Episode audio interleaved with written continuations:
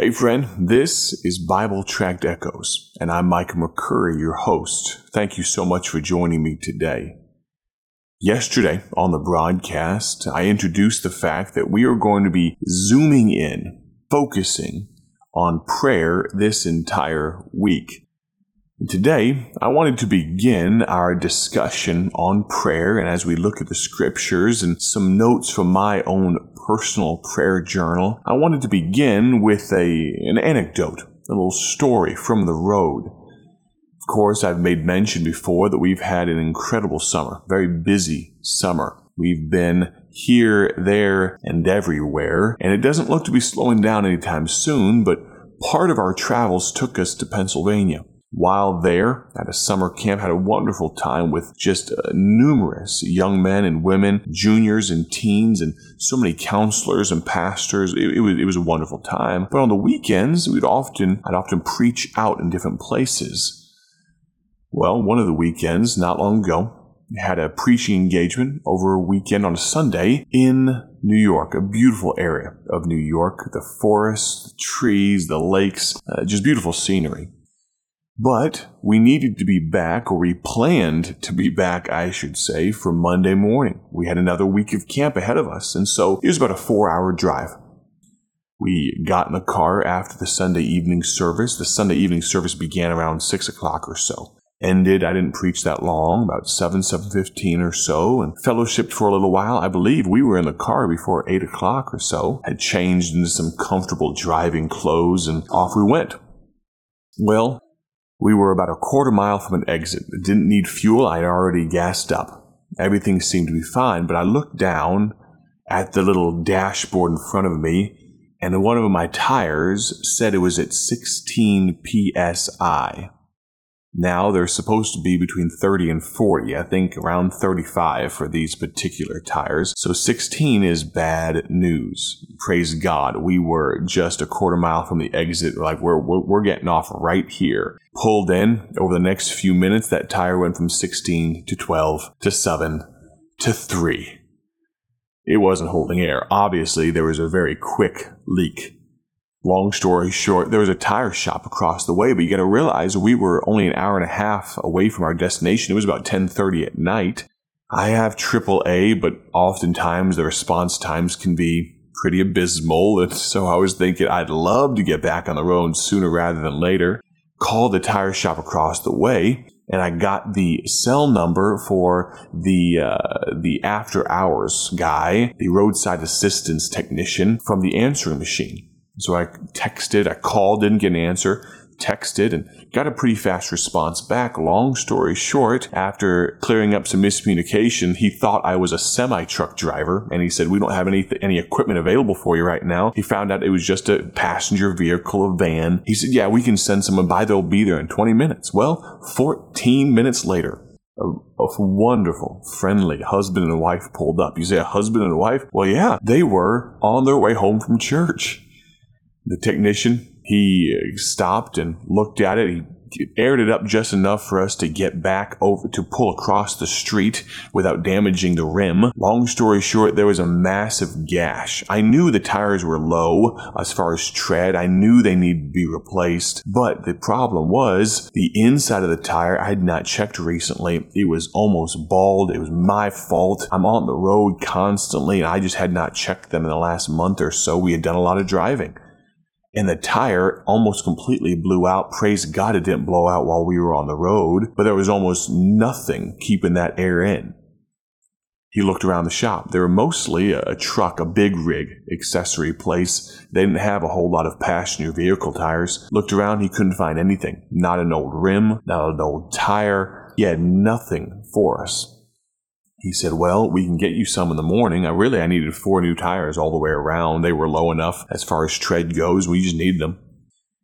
So he said, You can take my vehicle. He offered for us to take his vehicle. He said there's a hotel, there's different options. We opted for the hotel. He was very kind of him to offer his his own personal vehicle for us to drive, but then we would have to drive there and then come back an hour and a half in the morning. We opted for the hotel. But in thinking through that circumstance of how badly things could have gone. Now, would God still be God if the tire had blown out we would have spun out of control and crashed? yeah, God would still be God. God would still be good.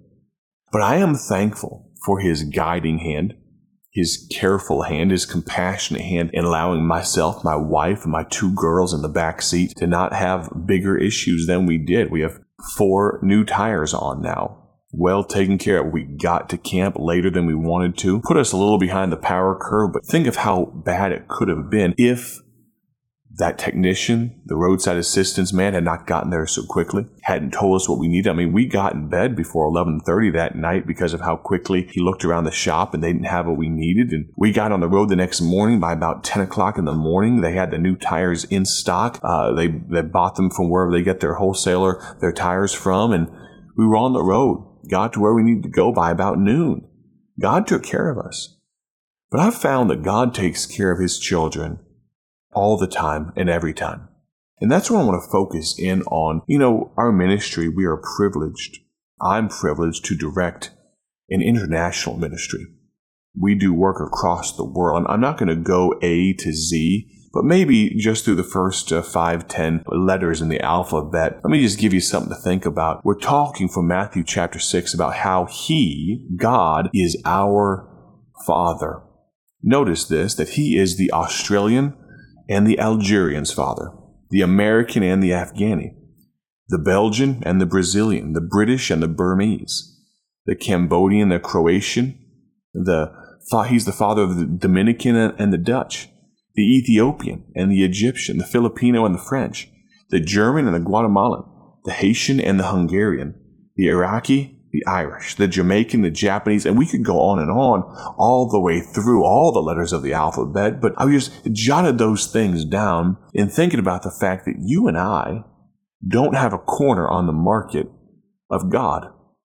But if we were the only ones for whom Christ would have had to die, if you were the only one, if I were the only one, for, so that we could be a part of his family, Jesus, his only begotten Son, the only one raised from the dead to new life, to immortal life,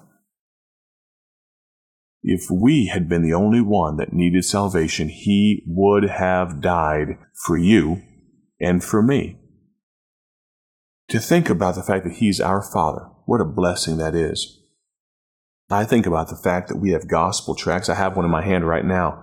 It's called Are You in Danger? Now, this gospel tract right here, much like the 50 other titles that we print in English and many other languages, we ship these around the world free of charge. And you know why? So that we can tell a lost and dying world that He is our Father. I hear the rustle and sounds of people over my shoulder outside my office, uh, a folder spooling up. We have an air fed folder, and you'll hear maybe sometime in future next broadcast a thunk a thunk a thunk a thunk a thunk of that folder going to work. you you will hear the tape gun as, as boxes are closed up with gospel tracts just like this one. This gospel tract right here asks the question, are You in Danger? It tells the story of Paul Levine when he was just a 12 year old boy, how they went fishing near Moline, Illinois. I don't live too far from Moline, Illinois myself, and there's, there's a large lake there. And they drove to the farmhouse, got the boat out, and they went out fishing, had a wonderful time. But then a storm came up and put them in danger. And this gospel tract uses that story to tell the story of how you and I can come, if you will, in out of the rain, out of the, the cold and the dark of the world into the glorious light of the gospel. If you are in eternal danger, then you need to get saved, my friend. You need a gospel tract like this one. I'd encourage you to allow him to become your father today. He is our Father, and I'm so thankful for it. But you must understand in these last three minutes of this broadcast that not all who claim Him can be counted as His children. When I'm talking about those that are His children, when I say He's our Father, here's who I'm talking about. I'm talking about the assembly of all that are blood bought, called out, delivered, eternally secure, those that are in the fellowship of faith, those that have been given grace, the heaven bound. Those to whom his righteousness has been imputed. You know that word imputed means? It means ascribed to, attributed to. Basically, his righteousness has been added or imputed to our account. That just gets us from A to the letter I Thinking about the assembly of the justified, the king's kinsmen, the liberated, those to whom mercy has been magnified, those who claim the name above every other name. For time's sake, I can't go all the way down to the letter Z, the residents of Zion. Friend, is he your father today? We're talking about prayer. I know I realize I realize I've turned this into a little bit of a of a gospel plea. I, I don't think you can go wrong given the gospel as I begin my prayer time on a daily basis, oftentimes I'll read through a list like this and remind myself that He's not just the American's Father, He's all Christians' fathers. And what a joy, what a blessing, what a privilege, and what a responsibility that is to know. I ask you today, is He your Father? Tomorrow on the broadcast, we're going to talk about what Him being our Father means as far as access and attention and affection. I, I really, truly want you to tune in. But I ask you today, right now, friend, is He your Father? If He is not, I'd love to hear from you. I'd love to connect with you. I'd love for you to reach out. We have people almost daily that reach out. I'm going to give you a phone number. I'm going to give it to you slow. I'm going to give to you twice just to make sure if you want to jot this number down, here's that number. If you want to reach out, if you have questions, if you'd like to order some gospel tracts, I want to hear from you. But most of all, if you don't know Christ as your Savior, I want to hear from you. If you may say, I don't have an earthly father, maybe my earthly father doesn't love me, there's a heavenly father, our father that does. Please reach out. My phone number is this 309 316 7240. Again, that number is 309 316 7240. I'm so very thankful for the fact that you've tuned in today. But if the Holy Spirit is tugging on your heart, maybe about your prayer life, maybe about how you do or don't use gospel tracts, or maybe most of all, because you know if you were to die today, you would go to a place, I don't want this for you, but you go to a place called hell. According to the scriptures, that's where those who are lost, those who have no father, spiritually speaking, that's where they go. And I don't want that for you. My prayer is that you'll reach out. Have a great day for His glory. We'll plan on talking to you soon. God bless. Thank you for joining us today for Bible Tract Echoes, a ministry of Bible Tracts Incorporated. If you would like to receive a free sample booklet of all of our tracts, you can contact us by calling 309 828 6888. That's 309 828 6888.